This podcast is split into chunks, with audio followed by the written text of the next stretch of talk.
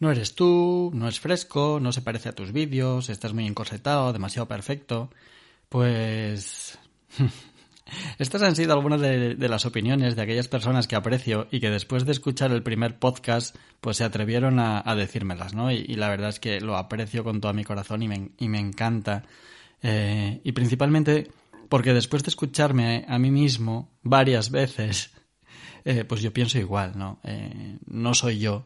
No soy yo y, analizando mis, no mis errores, ¿no? Pero mi, forma de plantearme y de enfocarme a, la habitación vacía, al micrófono, pues, pues me doy cuenta de que realmente estuve intentando casi imitar, eh, imitar a otros, ¿no? Imitar porque antes de ponerme con este podcast yo empecé a escuchar varios, varios podcasts, eh, sobre todo podcasts de, de motivación, de coaching, todo este tipo de podcast que con los que esperaba yo super salir recargadísimo, ¿no? Porque cuando yo escucho un podcast, no sé cómo os enfrentáis vosotros, pero cuando yo lo escucho pretendo estar pues entretenido, con algo que me aporta información, pero a la vez pues me mantiene ahí pegado y, realmente me eh, estoy pasando un, un, buen tiempo, ¿no? Ahí escuchándolo. Pero cuando me encontraba estos podcasts de, de, motivación o de coaching, al final siempre tenían un formato demasiado intimista, ¿no? Algo así como... Tú debes de ser la mejor versión de ti mismo. Escúchate, márcate los objetivos y ve por ellos. Debes de plantearte unos objetivos al igual que si los mismos que te planteas en una empresa, a medio, a largo plazo, etcétera, ¿sabéis? A ver, que, que jolín, que, que, no me motiva, que sí que aprendes cosas y que está muy bien, pero que realmente no, no, no te inspira así, o no me inspira a mí como para salir a, tope, ¿no? Y sin embargo, pues de alguna forma u otra, eh, en el primer podcast yo, yo me puse así como muy filosófico y también muy intimista, ¿no? Y dejé de ser yo, ¿no? Eh, al final siempre me he caracterizado por ser una persona dinámica, alegre, improvisadora, y, en el primer podcast, pues he querido cambiar mi esencia, ¿no? Y adaptarme yo al medio, eh, al medio que yo pensaba que era, en lugar de adaptar el medio a mí, ¿no? Al final el, podcast es un, es un medio para llegar a vosotros, ¿no? Y transmitir, pues, una serie de, mensajes y teneros entretenidos y, ver, pues, que realmente cómo podemos interactuar y que yo os aporte cosas y vosotros a mí. Mi único afán con este podcast es entretenerte y que si sacas algún consejo valioso que te pueda aportar algo para tu vida y has aprendido un poco más, esta noche cuando te vayas a acostar, pues habremos conseguido el reto. Bueno, pues nada, vamos a ver qué tal nos sale el programa de hoy.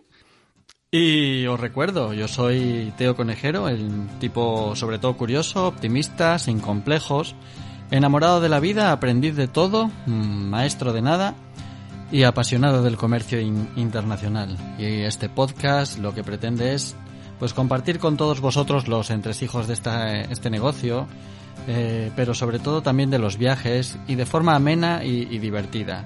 Conoceréis a los amigos que he hecho por el camino, que nos contarán cómo viven, cómo trabajan y qué hacen en las ciudades donde residen, con la única finalidad de que pasemos un buen rato y de que entre todos aportemos ideas para nuestros viajes de trabajo y, por qué no también, de placer. Sin más, esto es Business Around the World.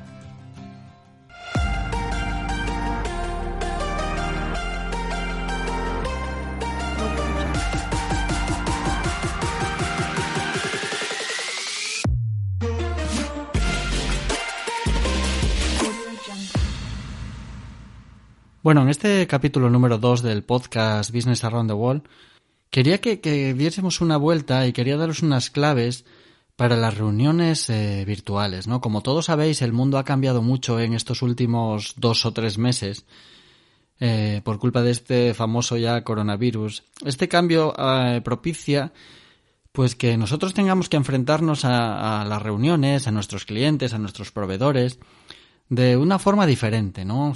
principalmente a través de una pantalla. Y por lo que estoy viendo durante estos meses, la gente piensa que las reuniones en la pantalla son iguales que una reunión presencial. Y nada más lejos de la realidad. Obviamente, eh, hay puntos en común, pero debemos de enfocarlo de manera distinta.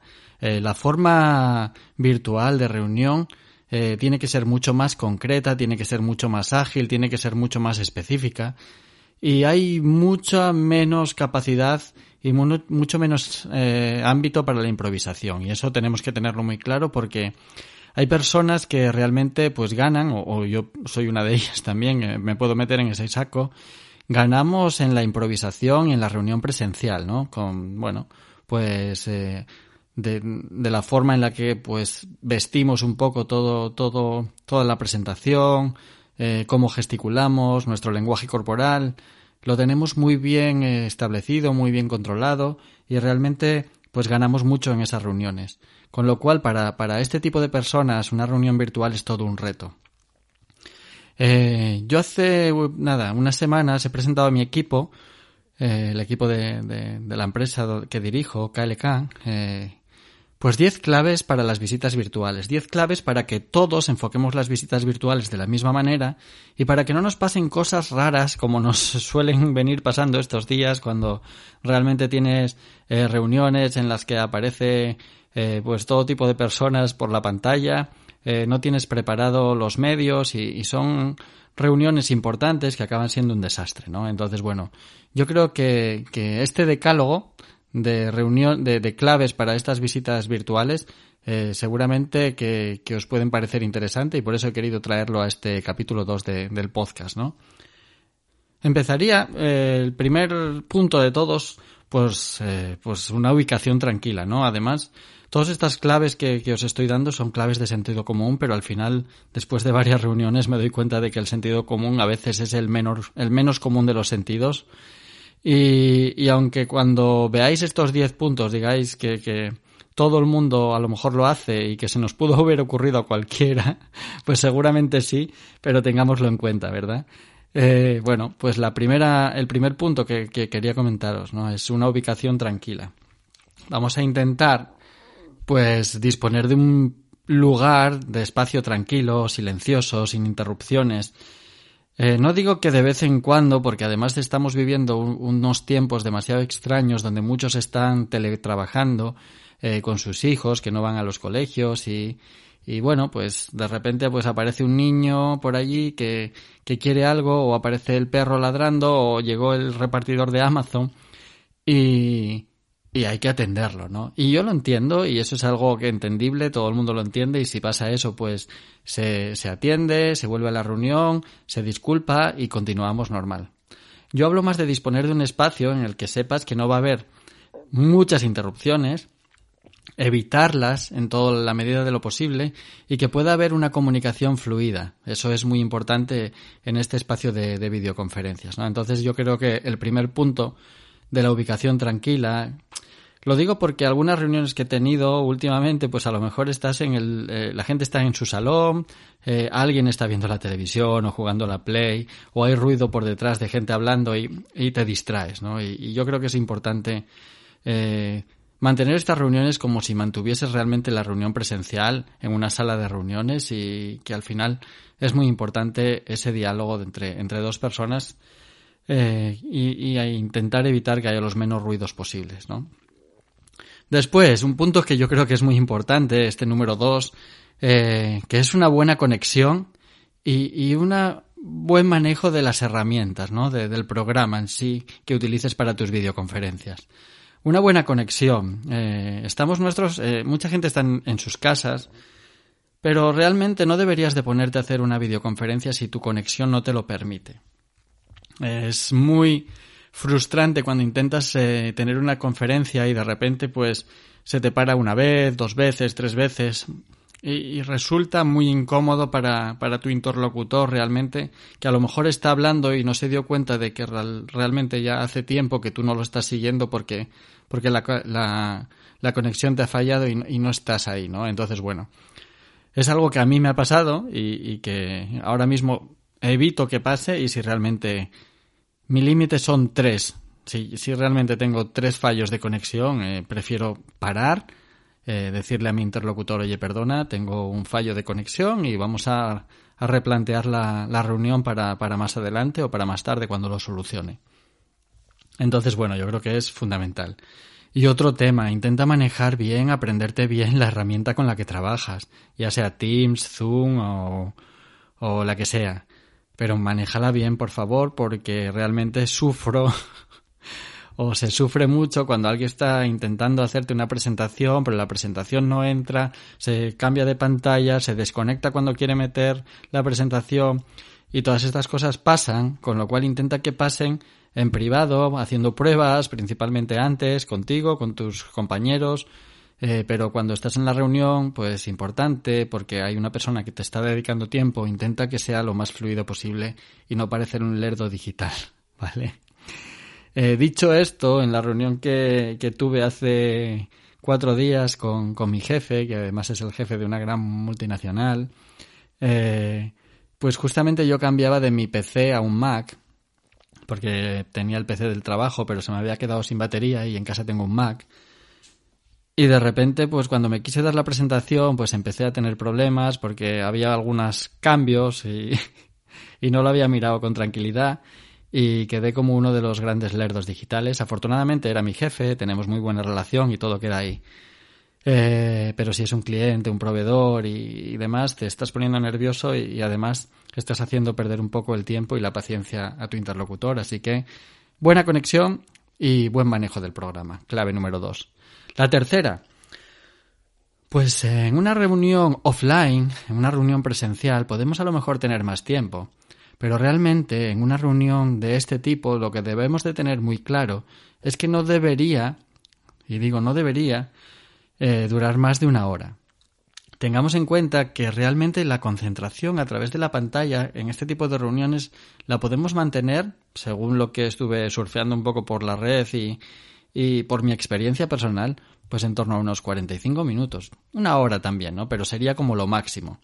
Entonces yo diría que te organices reuniones pues como máximo de una hora perfectas serían alrededor de 45 o 50 minutos, pero por favor, minimiza el tiempo de reuniones e intenta ceñirte muy bien a lo establecido y que la reunión dure justo lo que tenga que durar. El tiempo aquí y más en este tipo de reuniones es vital. La clave número cuatro, pues eh, una preparación eh, más exhaustiva que si fueras a hacerla de manera presencial. Yo, como os digo, eh, soy una persona que normalmente suelo ganar por, por mi lenguaje corporal o, por la forma en que me expreso en las reuniones presenciales. Entonces tiendo más a la improvisación, me, planeo, eh, me hago un planning con, con, los grandes puntos que quiero trabajar y mis grandes objetivos, pero no preparo más la reunión porque luego sé que de manera improvisada y ya con la experiencia ya de, de muchísimos años, pues va saliendo mucho más fácil eh, entonces sé que esa parte no la tengo que preparar tanto.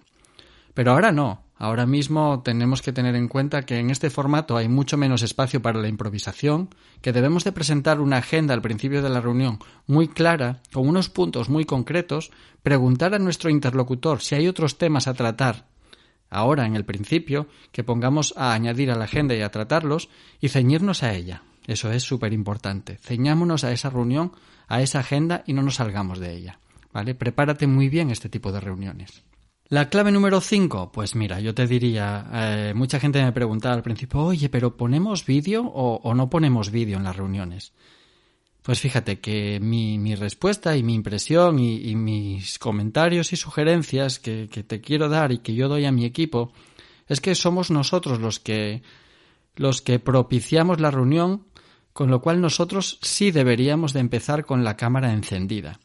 Otra cosa es que después, a medida que estés hablando con tu cliente o con tu interlocutor o, el proveedor o lo que sea, pues realmente eh, por temas a lo mejor de conexión o porque el otro no la tenga encendida y, quiera que, tú tampoco la tengas, pues la apagues, ¿no?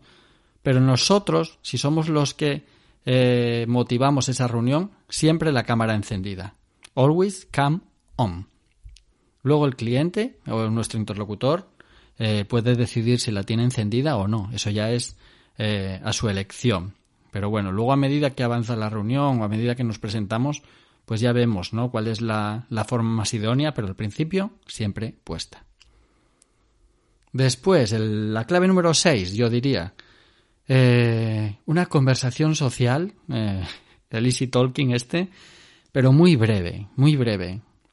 La típica rotura de hielo inicial eh, muy escueta. Algo que normalmente en una, en una reunión offline y presencial eh, suele alargarse, ¿no? Y te lo digo yo, que además soy, soy de fácil conversación y, y antes de empezar la reunión a veces me tiro pues 10 o 15 minutos hablando y depende, ¿no? Pero cuando ya conoces a lo mejor a la gente, pues, pues estás eh, como más tiempo. Y al final de la reunión, pues lo mismo. Siempre tienes tu, tu espacio para, para esas conversaciones más sociales y que nada tiene que ver con la reunión. Eh, en este formato eh, virtual, deberíamos siempre comenzar, ¿no? Por, por esa conversación social o esa rotura de hielo inicial y muy breve. Yo diría que como mucho cinco minutos eh, lo típico ahora es, oye, ¿qué tal? ¿Qué tal en tu país? ¿Está afectándoos mucho el coronavirus? Bla, bla, bla, bla, bla, bla. Y aquí en España, ¿cómo estamos? Porque todo el mundo nos pregunta, porque están todos muy asustados con las cifras de, tan terribles ¿no? que, que presentamos. Con lo cual, fuera de ahí, presentamos la agenda y nos vamos a la reunión. O sea, algo, conversación social breve y al inicio. Otro cambio fundamental dentro de estas reuniones virtuales eh, es que a veces tú haces una reunión con una persona, pero realmente te encuentras que van a participar finalmente pues dos, tres, cuatro, y, no lo tenías pensado, ¿no? Entonces, bueno, yo creo que, una manera muy fácil y lo que deberías de hacer siempre es, en el caso de que haya más personas eh, en esa misma reunión, lo primero de todo, obviamente, haz que se presenten, ¿no? Te presentas tú, hola, ¿qué tal? Soy Teo Conejero, y después haces que, se presenten tus interlocutores, todos ellos. Y un punto diferenciador también es porque en las reuniones presenciales, pues con nuestros gestos y con nuestras miradas, los vamos involucrando a todos ellos, ¿no? A lo mejor tenemos cinco o seis personas en una mesa y, al mirarlos y, al hablar con ellos, pues incluso sin que ninguno eh, diga nada, pues ya sabes que están dentro de la conversación y se sienten realmente pues partícipes de ella en la parte virtual no pasa. Con lo cual, haz que todos hablen, ¿vale? Ese es el consejo número 7. Haz hablar a todos porque de esa manera verás su involucración, se sentirán que realmente estás contando con ellos y, vas a ver, bueno, pues que están en la reunión para algo, ¿no? Entonces, eh, ya que no tenemos esa posibilidad mm, corporal y de lenguaje y de miradas, pues hazlos hablar, ¿no? Para que sepas que están ahí y para que ellos también se sientan involucrados. Eh, la clave número 8, pues otra de sentido común, ¿no? Pero, pero que tiene mucho más sentido en, en estas reuniones virtuales y que es extremar la atención, ¿no? Y la escucha. En una reunión normal ya es una de las claves, ¿no? Pero en este tipo de reuniones aún más. Debemos de acostumbrarnos a la reformulación de aquellos puntos que sean importantes para clarificarlos en el momento. No hay espacio para volver atrás en una reunión virtual. No hay espacio, nos ceñimos a un tiempo determinado y tenemos que ser concisos y muy claros. Entonces, acostumbrémonos a la reformulación. Por ejemplo, eh, pues vamos a cumplir los objetivos alcanzables y vamos a elaborar un plan de marketing que va a consistir en una campaña en medios, eh, un flyer y una campaña en puntos de venta. La otra pregunta, la otra persona nos reformulará. Vale, entonces me estás diciendo que vamos a hacer una campaña de marketing, jornadas en puntos de venta y unos flyers mensuales, ¿verdad? Sí, muy bien. Check, check, check. Importante, la reformulación. ¿Vale? Y sobre todo, extrememos la atención. Porque al final, eh, muchas de estas reuniones, pues no sé eh, en vuestros entornos, pero muchas se hacen en otros idiomas, ¿no? En inglés, en francés, en alemán, no sé, en el que sea. Y aunque todos somos súper buenos y maravillosos hablando idiomas, pues a veces cuando no es en tu idioma, parece como que siempre tienes la tendencia o que te puedes perder algo. Y en una reunión presencial, pues quieras que no, lo vas sacando. Si, si algo no te perdiste, pues tiras y después de un rato, pues lo vuelves a sacar, ¿no? Pero lo dicho, aquí vamos muy a la agenda, vamos muy al detalle, vamos muy eh, con, controlando ese tiempo. Entonces, bueno, es muy importante esa reformulación, ¿vale? Después, eh, una de las ventajas que, yo creo que nos puede dar esto y, de, las reuniones virtuales, Pues, y sobre todo en el comercio internacional, ¿no? Pero principalmente es el que podemos periodizar eh, las visitas. Eh, en el comercio internacional, pues a lo mejor estás eh, viajando a Dubái o a Latinoamérica o a, o a cualquier otra zona, ¿no? Del mundo. Pero vas una vez al año o vas dos veces al año o como mucho seguramente irás tres veces al año. Bueno, depende de, la zona que tengas que, que llevar, ¿no? Entonces, bueno, pues ya la oportunidad que tú tienes de ver a ese cliente normalmente se ciñe a eso. Y luego, bueno, por el medio suele haber alguna llamada, ¿no? Pero no solíamos. Digo solíamos porque, como digo, el mundo cambió muchísimo desde febrero. Y lo que hacíamos en febrero no vale para, para mayo, ¿no? Tenemos que adaptarnos, tenemos que cambiar, tenemos que ser flexibles.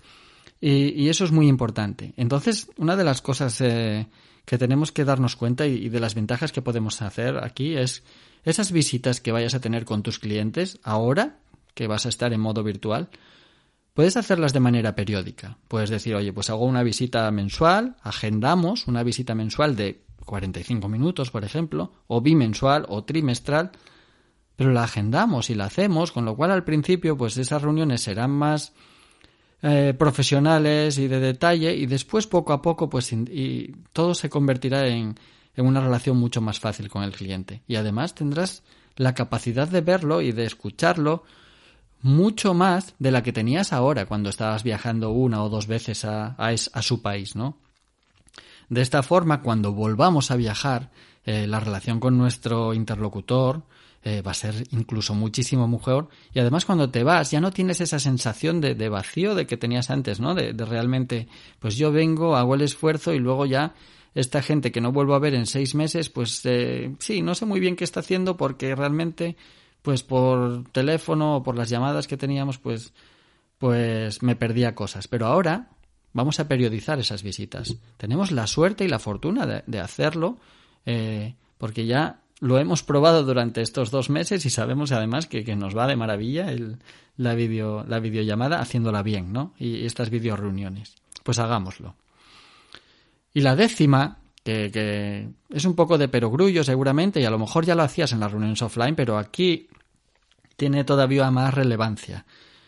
Eh, en los países árabes es muy común, y sobre todo en Asia en general, el enviar un email posterior de agradecimiento. O sea, después de esta reunión, además aprovecha que tienes la reunión, que es por videoconferencia y que vas apuntando todos los puntos, para en el momento en el que la termines, mándale un email posterior de agradecimiento, pues muchas gracias por tu tiempo, en el que queden expuestos todos los puntos clave tratados y que pidas la confirmación de los mismos, ¿vale? A, tu interlocutor.